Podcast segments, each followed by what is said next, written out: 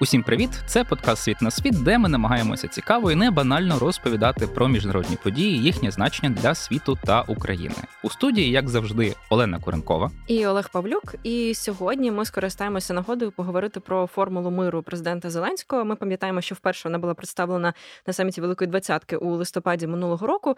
І останніми тижнями ми чуємо про неї особливо багато, зокрема в контексті того, що на початку серпня, як ми пам'ятаємо, в місті Джида в Саудівській Аравії відбулася друга технічна технічна зустріч радників з нацбезпеки понад 40 держав, власне на якій і йшлося про обговорення цієї формули миру, про те, як саме вона має працювати.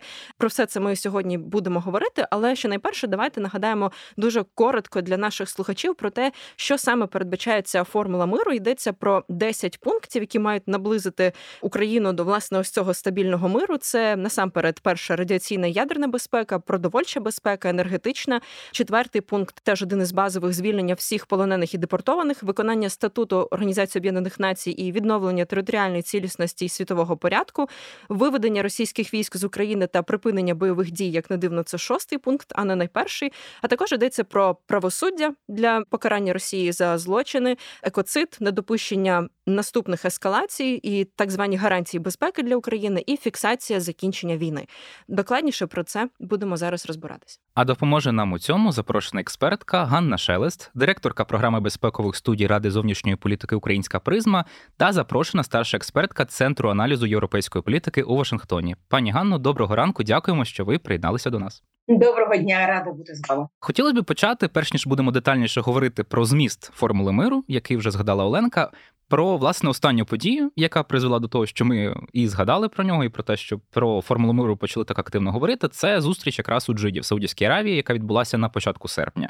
Власне, дуже таке, мабуть, буде банальне питання. Але якщо ми пам'ятаємо, на початку червня була вже перша така установча зустріч радників з нацбезпеки в Копенгагені, де було, якщо не помиляюся, десь близько двох десятків представників.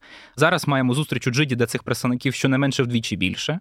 А чи можна говорити про те, що власне оці зустрічі вони приносять певний результат? Як ви взагалі оцінюєте оцю останню зустріч у Джиді? Вона є радше позитивом для України, чи ще попереду буде дуже багато роботи?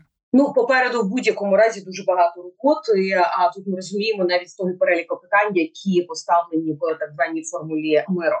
В Копенгагені було 15 країн, і здебільшого це були європейські країни. Це було зрозуміло, бо ці країни з першого дня опікуються всім переліком питань. Вони є партнерами України, і для нас було важливо узгоджувати з ними певні питання і намагатися через якісь країни просувати ну не тільки військовий порядок денний, да а й і ті гуманітарні питання, які ми бачимо серед цих десяти пунктів. Джида стала іншою. Джида дійсно стала великим кроком вперед. А в першу чергу через перелік країн, які таки погодилися приєднатися. Для нас завжди була проблема так звані країни глобального півдня, і в першу чергу Китай. Південна Африка, Бразилія, Індія, які намагалися протягом півтора року казати, що вони ледь не нейтральні. Це була дуже проросійська нейтральність, як ми бачили, але вони хотіли бути ні вашим, ні нашим, як кажуть в Одесі. А в даному випадку, те, що вони приїхали, і там не було Російської Федерації, тобто, якщо б це була там більш загальна зустріч з е, представниками Російської Федерації, ми б не здивувалися, але те, що не було представників Російської Федерації, а ці чотири країни погодилися там бути.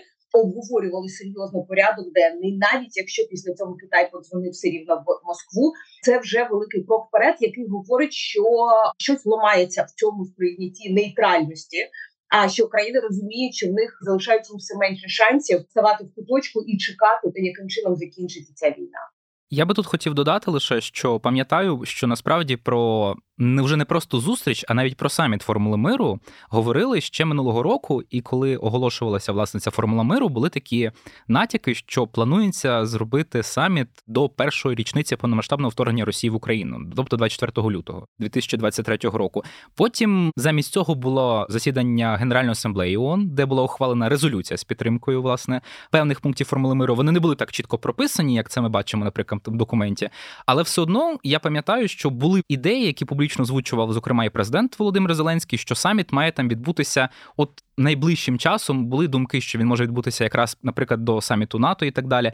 Але все ж таки, поки що це відкладається. Чи можна говорити, що власне так просто, умовно кажучи, скликати от зустріч на високому рівні в цьому випадку досить складно? Ну щонайменше через те, що потрібно для того, щоб власне здобути підтримку держав, ще зробити багато роботи. От як ви прогнозуєте, чи можна все ж таки говорити про те, що саміт формули миру відбудеться принаймні до кінця цього року, як про це зараз уже говорить українська влада? Так, дійсно, після джита ми почули заяву, що до кінця року ми сподіваємося, що такий саміт може відбутися. Хоча до цього ми чули дані до Генеральної асамблеї в вересні, яка відкривається. А ми розуміємо, що вже немає цієї визначеності. Оця фраза до кінця року якраз говорить про те, що достатньо велика кількість країн не готові до саміту. Давайте зрозуміємо, а в першу чергу, чому тут банальний, якщо можна так сказати, або цинічний протокол, дипломатичний протокол. Коли у вас збираються радники, вважається так, да, що ці люди що повинні робити? Обговорювати, брейнстормити, надавати рекомендації, радити очільникам держав, але вони не приймають жодних рішень. І навіть якщо якісь країни були представлені на рівні не просто там класичного радника, а очільника адміністрації чи ще щось, але статус ну, все рівно був радників суду. Це не та особа, яка може щось обіцяти навіть. Та вона може послухати, висловити позицію, щось там інноваційне, можливо, навіть подумати, але далі вона йде до столиці і обговорює. Навіть якщо хоча б ця зустріч відбувалася на рівні міністрів закордонних справ. Ми вже говорили про те, що країни знаходять певний компроміс по якимось питанням чи план дій, вони готові рухатися далі. А поки що ми бачимо, що цього немає. І коли ми говоримо про саміт, саміт повинен щось вирішити, або щонайменш до чогось домовитися. Саміт це завжди керівництво держави. Ми говоримо про прем'єр-міністра або президента там короля держави, але того, хто має право сказати, що ми робимо, які зобов'язання ми на себе беремо. Відповідно, Якщо ми дивимося на перелік 40 країн, які приїхали, якщо Китай ще вчора взагалі не готовий був говорити і брати якісь зобов'язання на себе там чи ставити під сумнів певні а, питання стосовно Росії, якщо Бразилія навіть далі йшла і звинувачувала Україну, а не Російську Федерацію, як ми як уявляємо собі, що раптом за один день ці країни змінюють настільки свою позицію, що не просто приїжджають послухати інших, а ще й очільника держави відправляють, е, який повинен на щось погодитися. Давайте згадаємо перший кримський саміт. Кримської платформи наскільки важко було взагалі очільників держав затягнути, бо хотіли підписати декларацію, і дуже багато хто боявся, що якщо буде на рівні очільників держав, то вони зобов'язані щось робити. І нам знадобилося фактично декілька років, щоб е, той перелік країн, які ми маємо зараз, приєдналися офіційно до кримської платформи. А тут ще більш важке питання, бо окей, по питанням там продовольчої безпеки або ядерної безпеки, навіть нейтральні держави готові йти на якісь узгоджені позиції, бо той же Китай по ядерній безпеці навіть в своєму плані робив дуже схожі заяви, і ми знаємо його чітку позицію. Але там же є питання не тільки ці. І є питання, на яких ці країни не готові висловлювати позицію, яка вийшла проти Російської Федерації. Тут, до речі, в мене питання можливо, воно таке дещо технічне. Ну просто щоб зрозуміти, Україна не буде проводити саміт, розуміючи, що більшість країн не погоджується з цими десятьма пунктами формули миру Зеленського. Але з іншого боку, чи можна очікувати, що лідери приїдуть, але уже потім виявиться, що частина з них не погоджується з усіма десятьма пунктами, але з частиною погоджується. Тобто, чи може бути ухвалено якесь компромісне рішення по кількох пунктах базових, а все інше залишиться як домашнє завдання на наступні саміти до обговорення? Чи все ж таки тут варто розраховувати, що приїдуть ті, хто точно з усім згоден? Ну зазвичай приїжджають е, очільники держав тільки тоді, коли більшість рішень вже узгоджена їх дипломатичними командами. Дуже рідко в крайніх випадках буває, коли приїжджають і на місці ще щось угоджують, і це скоріше буває десь на кшталт саміту НАТО чи ЄС, тобто коли партнери ну загалом з єдиною позицією, да і там тільки якісь нюанси можуть узгоджувати.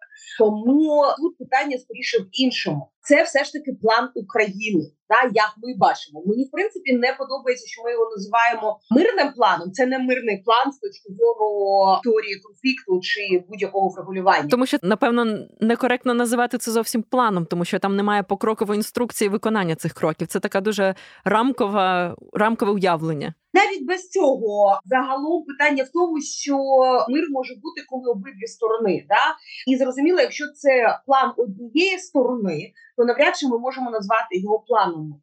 Формула миру мені подобається більше в даному випадку, бо це наша пропозиція, що ми вважаємо для того, щоб мир був сталим, що повинно відбутися, і через це ми можемо обговорювати або дробити. І тут питання: наскільки Україна, тобто розуміючи, що це рамка, це 10 умов, які ми вважаємо такими ключовими.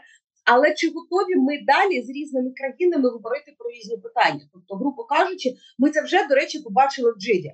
Продовольча безпека. Ми бачимо великий перелік країн, які готові про це говорити, бо всі розуміють, що певні питання, які можуть бути вироблені, певні рішення, вони будуть стосуватися не тільки України, а світової продовольчої безпеки і певних можливих викликів на майбутнє. Ядерна безпека. Тут інший перелік країн. Ну тут навряд чи ми там змусимо України, які ніколи не мали ядерної зброї, але або поряд немає ядерної погрози. Ну будуть дуже зацікавлені. Да? Але тут буде зацікавлений Китай, наприклад, Індія. І е, вони можуть там не говорити про обмін полоненими. Це для них буде щось таке, да, дуже далеке і сенситивне. Вони не захочуть, але вони будуть готові сісти і зробити окрему робочу групу, говорити тільки про ядерний безпеці. А для інших країн навпаки, ми почули, наприклад, що Саудівська Аравія готова говорити про повернення дітей і долучатися активно. Бо для них це гуманітарне питання в першу чергу. Вони вважають, що вони можуть його вивести за рамки обговорення військовополонених або територіальної цілісності, або виведення військ, бо це гуманітарне питання, і тут якісь інші країни або менші, або з складною там своєю зовнішньополітичною позицією можуть долучатися. І е, тому виникає питання: саміт він обов'язково повинен бути про всі 10 пунктів. Або є деякі пункти, які для нас є топ-топ ключовими, ну як територіальна цілісність, uh-huh. да, грубо кажучи, це питання буде будь-з ким на будь-якому порядку денного. А інші питання ми готові винести в окремі формати. Це я думаю, якраз і є предметом перемоги. Давайте ще коротко повернемося. Уже кілька разів ми згадали про участь Китаю. Його представників не було у Копенгагені, але в Джиді були.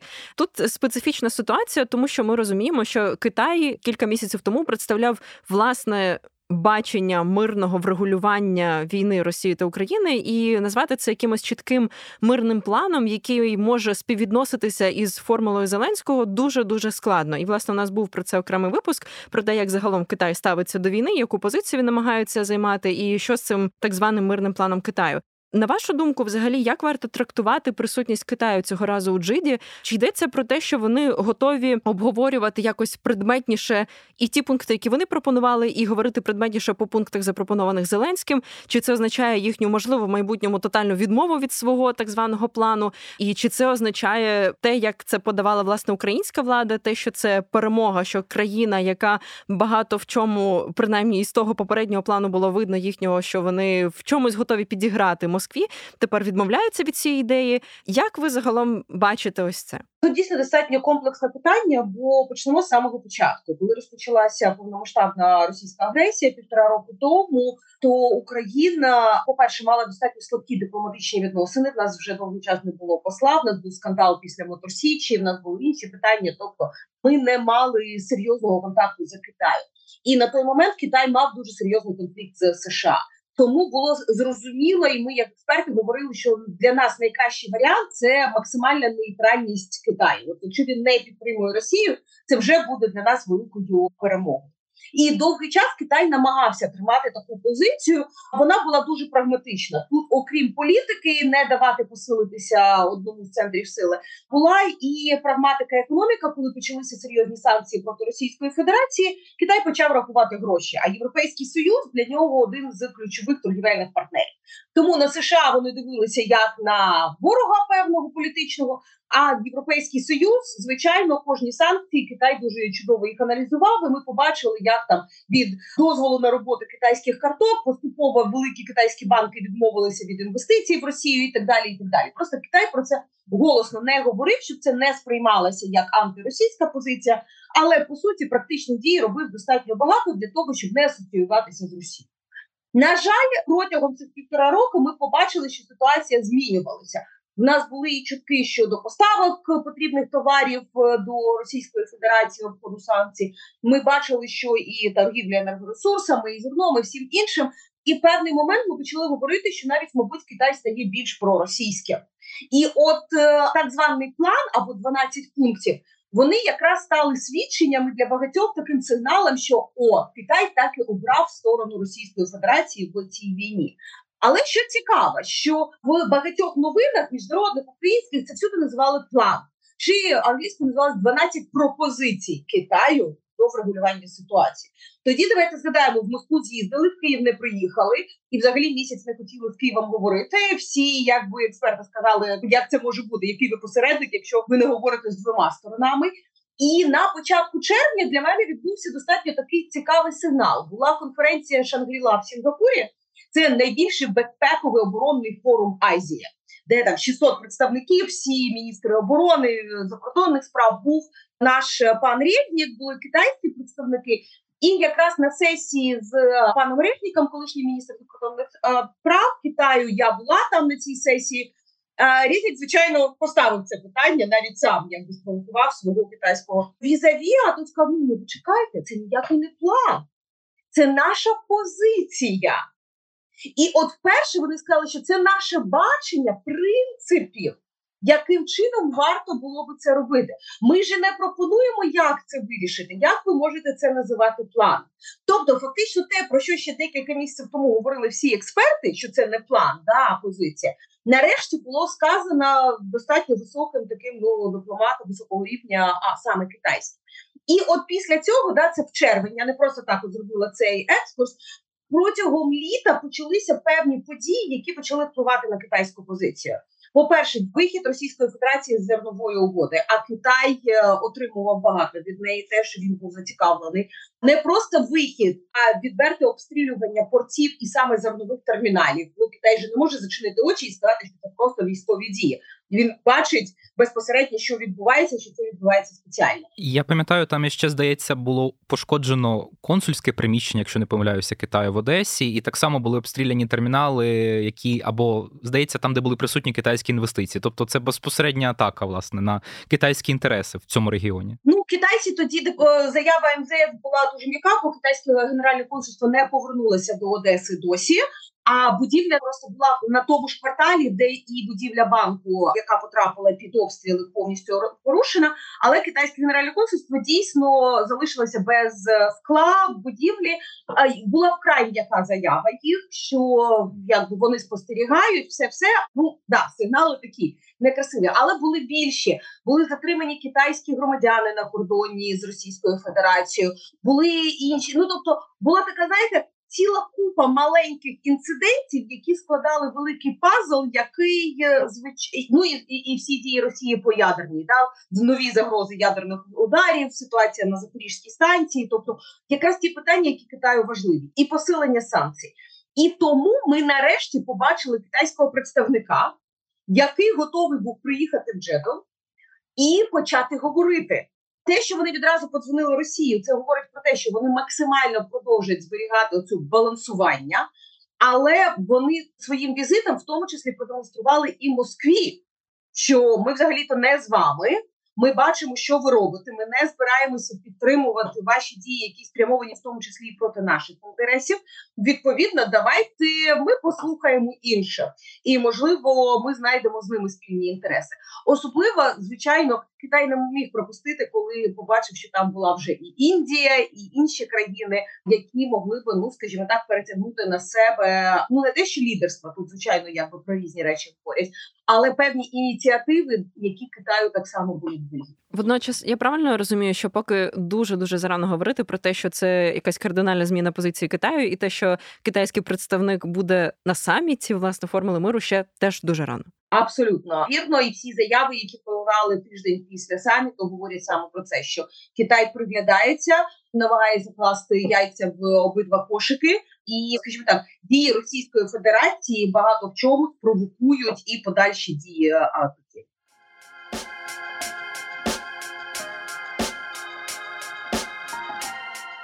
Я би хотів перейти вже безпосередньо до змісту формули миру, але перед тим хотів поставити питання, яке мені здається певною мірою може навіть неприємно здивувало мене особисто, коли я готувався.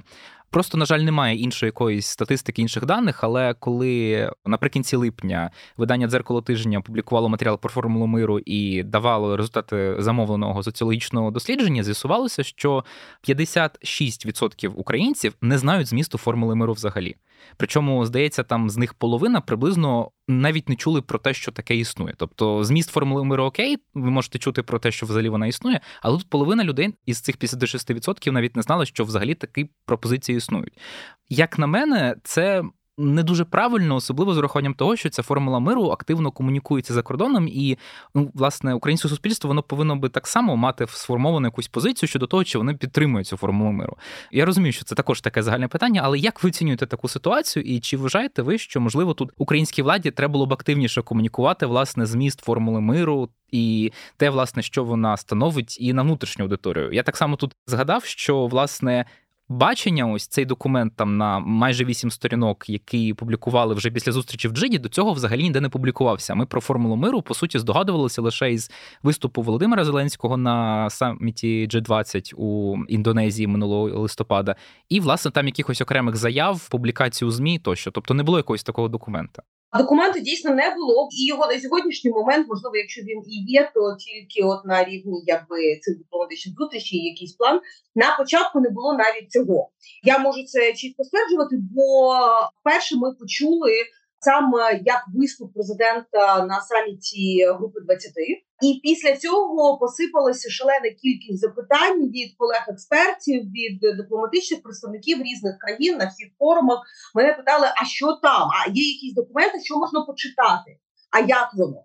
І фактично ми зрозуміли, що єдиний референс, який в нас є, до чого ми можемо якби всі повертати, це тільки виступ президента. Але виступ ну він достатньо скажімо так. Він декілька принципів говорить, але він абсолютно не говорить про те, як да, ми досягаємо того чи іншого результату. Тому планом це якби і не називалося. Після цього почалися переговори наших дипломатичних представників, дипломатичної команди, і офісу президента і МЗС з партнерами. Ми почали чути менше запитань. Сподіваємося, що це означало про те, що якби там йшли пояснення певні яким чином це повинно імплементуватися. І от вже Джида дала ну трішки більше роз'яснень по цим пунктам. Хоча знову ж таки вони залишаються поки що лише як наша пропозиція, і навіть ми чули після Джиди окремі заяви, що Україна готова там від якогось пункту відмовитися чи не відмовитися. І відсутність повноцінної комунікації з власним населенням чи навіть експертним середовищем Воно звичайно викликає питання, бо з одного боку зрозуміло, що ця формула миру вона спрямована на те, щоб отримати міжнародну підтримку, та і щоб долучилися наші партнери. Тому перше, якби цільова аудиторія це якраз наші партнери за кордону. Але з іншого боку, моментально згадується ситуація з Колумбією і з миром, який підписувався там декілька років тому. Якщо згадаєте, після декілька десятиріч громадянської війни нарешті підписується мирна угода. За це президент країни отримує Нобелівську премію. В державі проводиться референдум, і референдум прокидає все це і відмовляється, і каже, що ні, населення держави не погоджується на ті умови, на які домовилися уряд з бойовиками. І це було якби почали фактично перемовини з нуля. Та причому такі серйозні цифри були не сприйняття населення певних умов цієї мирної угоди в Україні. На жаль, може бути та ж сама проблема. Бо якщо населення ну зрозуміло, в нас ніхто не збирається проводити референдум. Але якщо ви не маєте підтримки населення або розуміння населення, як ви хочете, щоб ця підтримка і формувалася? Бо населення теж повинно розуміти, щоб довіряти уряду, державі, там державним інституціям, які основні принципи, на що ви погоджуєтеся, що є червоними лініями власної держави. Ну щонайменш на сьогоднішній момент ми чітко почули в багатьох заявах і все там щодо територіальної цілісності, включаючи Крим, да. Щодо ядерної безпеки, продовольчої, тут, хоча б ми це чуємо постійно і в медіапросторі, і в політичному дискурсі. Те ж саме, що стосується там повернення полонених, ну більш-менш це комунікується. Да, Ми розуміємо, що ми хочемо витягати всіх, ми готові віддавати. Тут теж ну в принципі є певне погодження. Але якщо ми починаємо говорити про питання безпекових гарантій, да чи е, воно, мабуть, таке найскладніше в принципі з того, що відбувається, ну і да, недопущення ескалації чи фіксація закінчення війни, вони дуже розмиті. Тут не зрозуміло, яким чином це може відбуватися. Ми готові відмовитися від НАТО чи ні, якщо раптом стане таке питання. Ми чули протягом півтора року від е, а, різних представників державних інституцій абсолютно різні позиції з цього приводу, і населенню важливо це знати і з населенням важливо комунікувати з цього приводу. Можливо, навіть комунікувати таким чином, що на сьогоднішній момент в нас немає визначення по цьому питанню. Ми обговорюємо з партнерами, але ця інформація повинна йти не з російських джерел, ні з заяв Білого Дому, а все ж таки безпосередньо від української сторони. Я тут лише не можу не згадати, що ця інформація про те, що Україна нібито готова відмовитися від якихось пунктів формули миру, там йшлося конкретно про шостий пункт, про власне виведення російських військ. Вона прозвучала якраз перша зі зливу в медіа, і вже потім е, українській владі довелося це все спростовувати і заперечувати. І знову таки питання в тому, наскільки активно ця формула комунікувалася, тому що вже одразу почали поширюватися якісь досить такі суперечливі подолання про те, що якісь компроміси можуть бути і так далі. От е, якраз під час того, як відбувалася зустріч у Джиді. Дими без полум'я не буває, як ви прекрасно розумієте, але питання в тому, що те, що обговорюється на на якомусь етапі, десь під час переговорів кимось було озвучено, не говорить про те, що це повна інформація, потім там була злита в а, змі. Ну давайте згадаємо навіть в принципі останні 9 років. Скільки разів в нас були певні зливи з мінських перемовин, і були ці зливи частіше, якраз російською делегацією. Про це навіть очільники держав потім писали, коли там домовилися про те і домовилися, щоб ця інформація далі не йшла, опрацьовувалася, але росіяни спеціально її зливали. Те ж саме ми прекрасно розуміємо, що злив може йти на будь-які кому там не знаю, аташе китайського посольства, в якого гарні відносини, він злив далі. Далі пішло. Росіяни вирішили, що це більш вигідно запустили. Або хтось навіть там з української бага, я не хочу нікого обвинувачувати, просто говорю, що це може бути на будь-якому рівні. Да? Сказав змі, що от сьогодні ми обговорюємо таке питання. Змі інтерпретували це, що Україна вже відмовляється, а насправді ще було півтора дня перемовин і закінчили на абсолютно іншому тоні. Тобто таке трапляється постійно під час переговорів, особливо мирних переговорів, але або пов'язаних з війною. Я таких прикладів знаю по всьому світу, і саме тому дуже часто ці переговори роблять мінімально публічними. Бо якщо виток відбудеться не на тому етапі, коли дійсно домовилися, і хтось неправильно це інтерпретує, іноді це закінчувалося перервою в перемовинах і взагалі виходом когось з перемовин. Тому чому ми і говоримо про важливість е, довіри до власної делегації, яка веде ці перемовини, і довіри до позиції урядової, ну не кабінету міністрів, а мається на увазі всі державні інституції, і заповнення інформаційного вакуума. Якщо після будь-яких перемовин першу заяву робить український представник, то звичайно, що українські медіа будуть цитувати його а не шукати по різноманітним телеграм-каналам, чи не злив хтось якусь іншу інформацію. Да? І буде його населене тоді інше сприйняття. Якщо там е, в певний момент на мінську ми чітко знали, що Україна не погодиться з порушенням її територіальної цілісності, то ми і довіряли, тому що про це постійно говорилося, це постійно фіксувалося українською стороною то і була довіра до всіх перемовин, які вела українська сторона в мінську. Те ж саме дуже важливо зараз цією формулою миру не забувати, що інформація ну може дійсно зіпсувати перемовини, якщо буде інформаційний вакуум.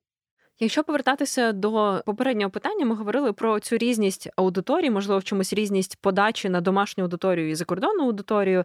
Чи можна тут судити про те, що насамперед цей перелік пунктів формули миру він зорієнтований загалом на тих, хто буде її обговорювати за кордоном, скажімо так, і гарантувати надалі Україні цю безпеку в ідеалі? Йдеться про те, що логіка викладу порядку цих пунктів вона також з цим пов'язана.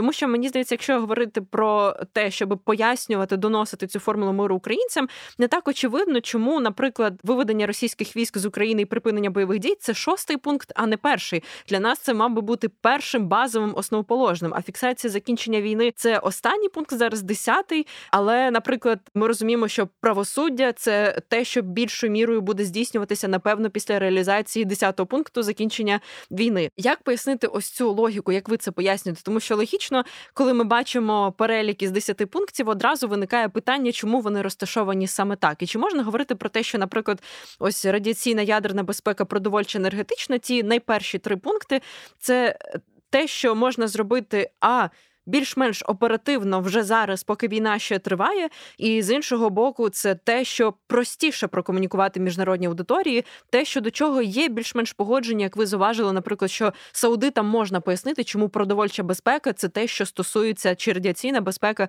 це те, що справді актуально, і в чому на Росію простіше натиснути ніж щодо виведення військ з України. Я з вами погоджуюся. Теоретично є можливість, що тут немає знову умислу, і е, просто так от сталося, да, що вони так розміщені. Але дійсно, через те, що ми читаємо в першу чергу промову президенту, яка була на іноземну аудиторію, да, на саміт групи 20, то звичайно він піднімав питання в тому порядку, який там.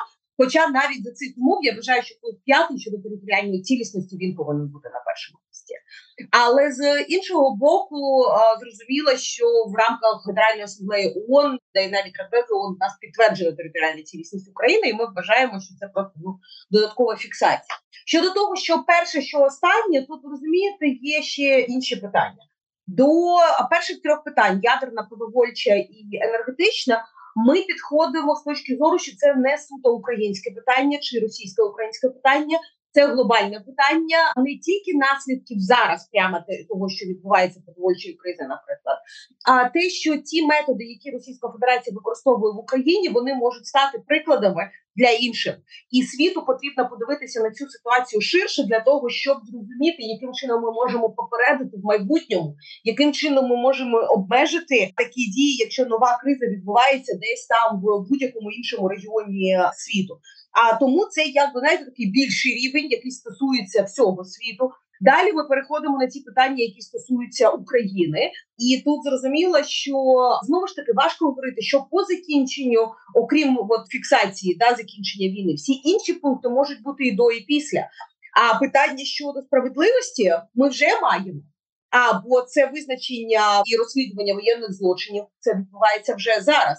Кримінальний суд справи, які має Європейський суд з прав людини, справи, які розглядає Україна проти Росії, то відповідно це якраз вже все, що вкладається у цей кошик справедливості.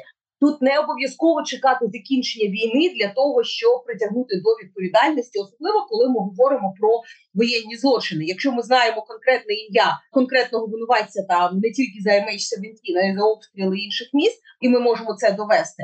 Або ми знаємо імена по Бучі і Ірпеню, то ну чому чекати закінчення війни? Це може бути вже сьогодні і зараз. Обмін полоненими він відбувається постійно, да чи обмін дітьми. Це теж питання, які відбуваються якби постійно, і їх просто Україна хоче масштабувати. Ми хочемо вивести це не на там 10 дітей, 130 загалом, розуміючи, що навіть Росія говорить про 700 тисяч. А ми хочемо вийти на абсолютно інші формули в цих діях.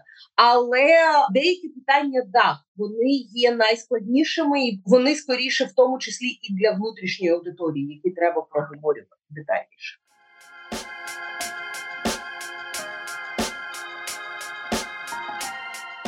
Я би ще хотів звернутися до цього позиційного документу, який оприлюднив офіс президента. Коли його переглядав, у мене виникло ще одне таке враження. Може, певної такої двозначності в документі є дуже багато посилань на резолюції Генасамблеї ООН, пов'язані із відповідними пунктами формули миру, там від територіальної цілісності до радіаційної безпеки, тощо, тощо. З одного боку, зрозуміло, чому це відбувається, тому що, власне, поки що Генасамблеон єдиним майданчиком, де в принципі можна досягти якоїсь широкої підтримки цієї формули миру. Але з іншого, знову таки, та ж сама українська влада цілком справедливо протягом останнього понад року говорить, що ООН як майданчик виявився абсолютно неефективним у тому, щоб не тільки запобігати військовим конфліктам, а й для того, щоб власне їх вирішувати, оскільки нинішня держава-агресор Росія є постійним членом Радбезу ООН і може блокувати за рахунок права вето будь-які рішення, які можуть бути ухвалені не на її користь, якщо так е, дипломатично сформулювати. Ну тобто. Наскільки власне тоді ця формула миру є революційною, і наскільки взагалі можна очікувати, що з урахуванням того, що вона настільки зараз ґрунтована на як знову таки говорить українська влада, і можу сказати, я особисто погоджуюся неефективній міжнародній інституції, наскільки це є виправданою, наскільки можна говорити, що вона власне досягне певної ефективності, навіть якщо уявити ситуацію, що там більшість держав цю формулу миру підтримують. Знаєте, ми на жаль стали заручниками власних міфів і розуміння, що таке організація Об'єднаних Націй. І чомусь в уяві, в тому числі і через якби роботу медіа, може через те, що це більше такі питання скандальні. Ну я не знаю, як сказати, скандальні неправильно сказати, але те, що більше уваги привертає до себе. Ми чомусь асоціюємо організацію Об'єднаних Націй суду з діяльністю Радбезу. Так, Радбез це один з чотирьох основних органів, але по суті діяльності це одна сота від того, що насправді робить організація Націй. Але ж Радбез має єдине право ухвалювати обов'язкові рішення. З одного боку, так, але з іншого боку, це питання постало вже в 50-ті роки. Не просто так з'явилась в нас резолюція, яка називається Об'єднані заради миру United for Peace, коли якраз перший раз було заблоковано рішення пов'язане з війною, і Генеральна асамблея сказала, що чекайте, нас тут більше сотні. Ну на той момент ще не було 193, як зараз. Вас лише 15. Якщо хтось з вас блокує, ми не можемо стояти осторонь. Ми повинні теж підняти ці питання. І от Україні, на жаль, 9 років не вдавалося. І, і до речі, ця резолюція, якби це формула да, United за всі ці роки, якщо я не помиляюся, от до початку повномасштабної російської агресії, тільки 5 разів вона була застосована, коли Генеральна асамблея погоджувалася. Хоча вето накладали мільйон якби по Росії до цього і радянський Союз, Росія і США. І от тільки в 2022 році Україні нарешті вдалося підняти це питання на генеральній асамблеї і сказати, що чекайте, ви бачите, як відверто одна з країн, яка має право вето. Фактично псує все те, що ми будували всі ці роки. Вона псує не тільки репутацію організації Об'єднаних Націй, а й її ефективність. Що ми можемо з цим зробити? І відповідно ми маємо на сьогоднішній момент п'ять резолюцій дуже важливих не тільки на підтримку територіальної цілісності, а й виключення Російської Федерації з Ради справ людини і щодо викрадення дітей. Ну тобто, в нас є оцей перелік дуже дуже важливих резолюцій. Чому вони важливі? Тут варто розуміти. Нам здається, ну окей, ну проголосували країну. Будь-яка резолюція є далі основою для діяльності, по перше, всієї системи організації Об'єднаних Націй, яким чином буде поводити себе ЮНЕСКО, яке захищає та культурну спадщину там освіту, ЮНІСЕФ, ті, хто опікуються дітьми, ООН жінки, продовольча організація, як вони будуть надавати допомогу, як вони будуть там допомагати нам з відновленням, як вони будуть дозволяти чи не дозволяти Російській Федерації, бо далі в тих організаціях вже Російська Федерація не має права вето. Та плюс наступне питання це міжнародні суди. Якщо в цих резолюціях зафіксовано акт агресії, або що ефективний контроль, те, що ми називаємо окупацією, да юридично ефективний контроль, почався в квітні 2014 року, то відповідно всі судові рішення там е, будь-якого суду справ людини будуть фіксувати і відштовхуватися від цієї норми. Тобто не варто недооцінювати цього, бо потім від арбітражу за те, хто повинен компенсувати за віджаті там приміщення банків або державної власності в Криму. До того, хто там порушує права людини і повинен компенсувати тим, кого ці права людини порушені. Ці ці інституції вони будуть якраз до цих резолюцій Генеральної асамблеї посилатися, і це для них такий певний дороговказ. Тому організація Об'єднаних Націй дійсно головна проблема, з якою вона сама стикнулася, це от тільки попередження чи покарання агресора у разі, якщо агресор є постійним членом, тобто має право вето. Це право вето і статус постійних членів Радбезу ООН, е, що це необхідно реформувати, обговорюється ну щонайменш останні 20 років. Були різноманітні формати. Всі говорили, що ну воно вже не відповідає часу і так далі, і так далі. Але ну занадто складне політичне питання. Це було занадто багато інтересів різноманітних країн. Було ця криза в діяльності організації підштовхує зараз до більш предметної розмови, і можливо вона стане серйозним поштовхом для реформування самої організації. Переходячи вже на рівень таких узагальнень нашої сьогоднішньої розмови, хочеться вас запитати. Я думаю, це складне і таке дещо загальне питання, і можливо питання на перспективу. Як взагалі ось цю формулу миру можна перетворити на конкретний план, на конкретні кроки? Ми на початку заважили про те, що це не зовсім план. Те, що ми зараз бачимо, це таке досить узагальнене уявлення про те, як має виглядати наближення до миру, і довкола чого саме варто об'єднувати міжнародних партнерів України, як розставити акценти у цьому мирі.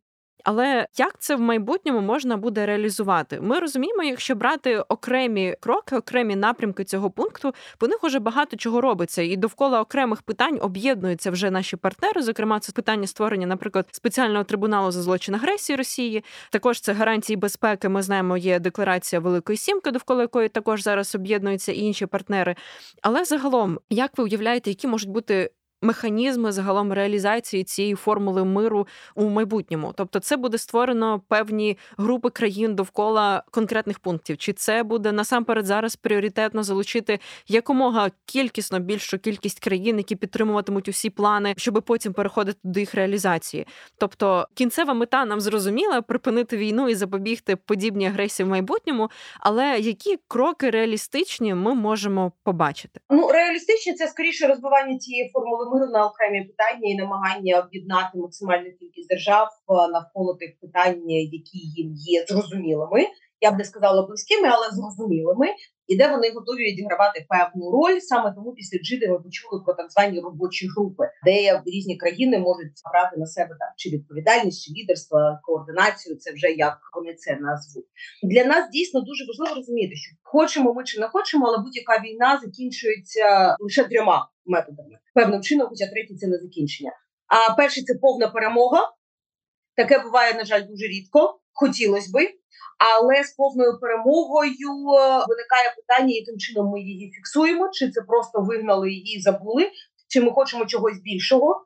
І ми прекрасно розуміємо, що на сьогоднішній момент жоден з наших західних партнерів, окрім можливо там Польщі та Литви з Естонією, не готові подивитися на Росію як на Німеччину після Другої світової війни. Бо союзники ще за майже два роки до закінчення війни почали говорити те, що робити з Німеччиною після того, як вона буде переможена. А тут ніхто до таких перемовин не готовий по мільйону причин. Це може бути окремий ефір для вас. Зараз не буду вдаватися. Другий варіант це коли закінчується криза, але конфлікт не вирішується. Це те, що ми маємо у Індії з Пакистаном, це те, що ми маємо в арабо-ізраїльському конфлікті. Дуже сподіваюся, що це не українська ситуація, бо ми всі прекрасно розуміємо, що ми не можемо собі дозволити подібну ситуацію. Нам потрібно її вирішити для того, щоб запобігти подальшій агресії. Ну і третій варіант це певні домовленості. Назвіть їх переговорами, домовленостями як завгодно коли агресор візьме на себе, тобто, по перше, все рівно зрозуміє, що він програє, і погодиться на виведення власних військ, і погодиться на певні умови. І тоді потрібно бути готовими, що можливо нам не вдасться отримати згоди, наприклад, на репарації, да? повернення там грошей на реконструкцію, на відновлення, або нам не вдасться повноцінно зробити е, трибунал. Бо нам ніхто ніколи не віддасть звинувачується.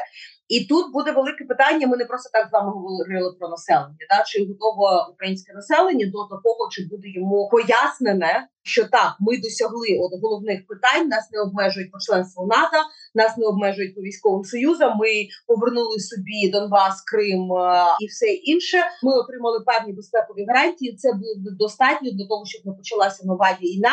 І ми можемо погодитися на те, що окей, нам буде важко, але відновлювати країну ми будемо самі без репарацій з боку Російської Федерації. Тому про це теж треба говорити, і про це треба говорити можливо навіть вже, хоча це буде дуже емоційно і дуже важко. Бо скоріш за все, беручи до уваги ставлення наших партнерів до Російської Федерації і їх страхи перед Російською Федерацією, то нас чим далі тим більше будуть підштовхувати до а, сам ну я це не називу компромісом. Це неправильно в даному випадку до такої угоди. І тут буде питання України: чи готові ми задля збереження ключового нашої територіальної цілісності, повернення нашого населення і збереження нашої державності і нашого безпекового вибору відмовитися від певних речей, які зараз можуть здаватися важливими, але при балансі да насправді будуть певним чином прогоряти. І якщо ви вже про це згадали, то я не можу окремо не спитати детальніше про власне роль Росії у цій формулі миру. Наразі цілком очевидних причин Росія ніякої участі в переговорах щодо власне формули миру не бере. Це позиція абсолютно зрозуміла, і ніхто не розраховує, власне, що її будуть долучати до цього процесу.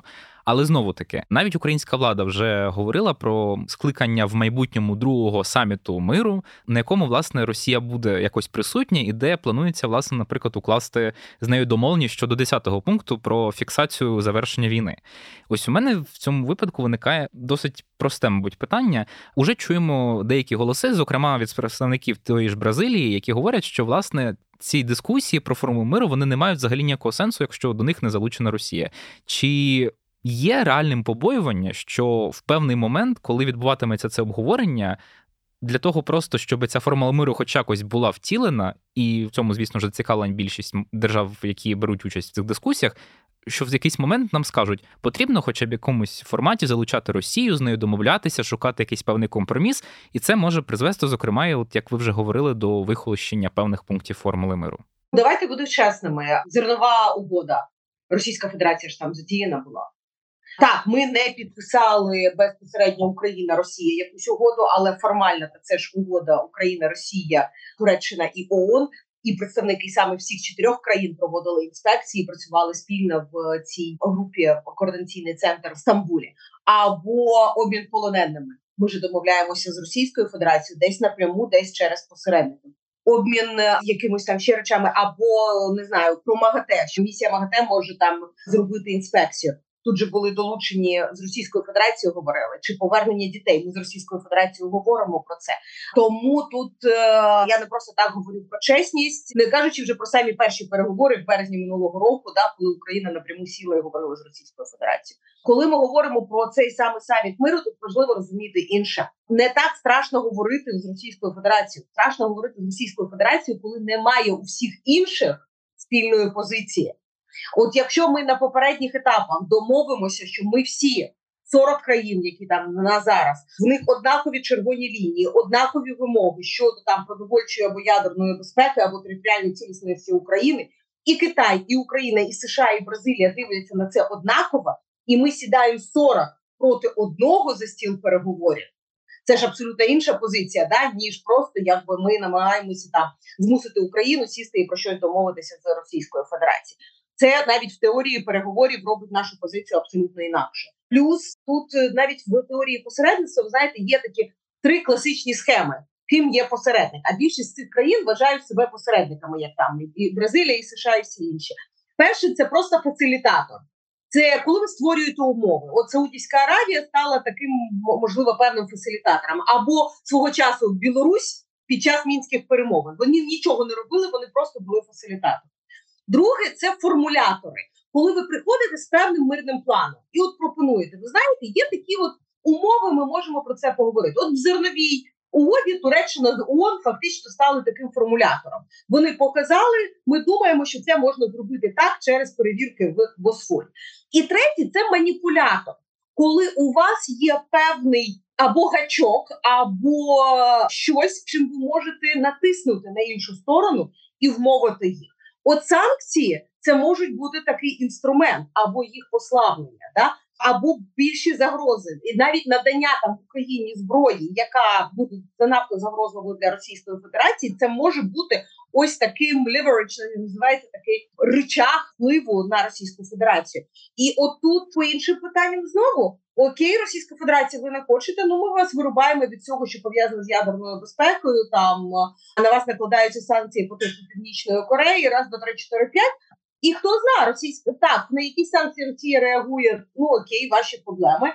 Але на які ж вони можуть реагувати інакше і йти на більше поступки. Ну і зараз ми бачимо, що перше, що вимагали по угоді, це якби зніміть за санкції, тобто санкції працюють, і це далі залишається теж а, можливість для багатьох з цих країн говорити з Росією інакше. Пані Ганно, дякуємо вам. Е, мені здається, у нас ще буде нагода і не раз поговорити про цю надважливу тему. Загалом більше обговорити формулу миру. Сьогодні ми змогли закласти можливо базис для таких наступних розмов, і це була дуже плідна і докладна розмова. Дякуємо вам за неї. Нагадаю, що у нас У студії нашій віртуальній студії була Ганна Шелест, директорка програми безпекових студій Ради зовнішньої політики Українська Призма, запрошена старша експертка Центру аналізу європейської політики у Вашингтоні. Пані Ганно, дякую вам ще раз за те, що приєдналися до нас. І ми, як завжди, вдячні нашим слухачам, які дожили до е, останніх хвилин цього подкасту е, і продовжують нас слухати. І ми нагадуємо, що варто стежити за нами на усіх платформах і продовжувати чекати нових випусків. І, звісно ж, писати нам свої ідеї, які ще теми ви би хотіли, щоб ми порушили в наступних епізодах світ не світ. Бувайте і гарного дня, Па-па.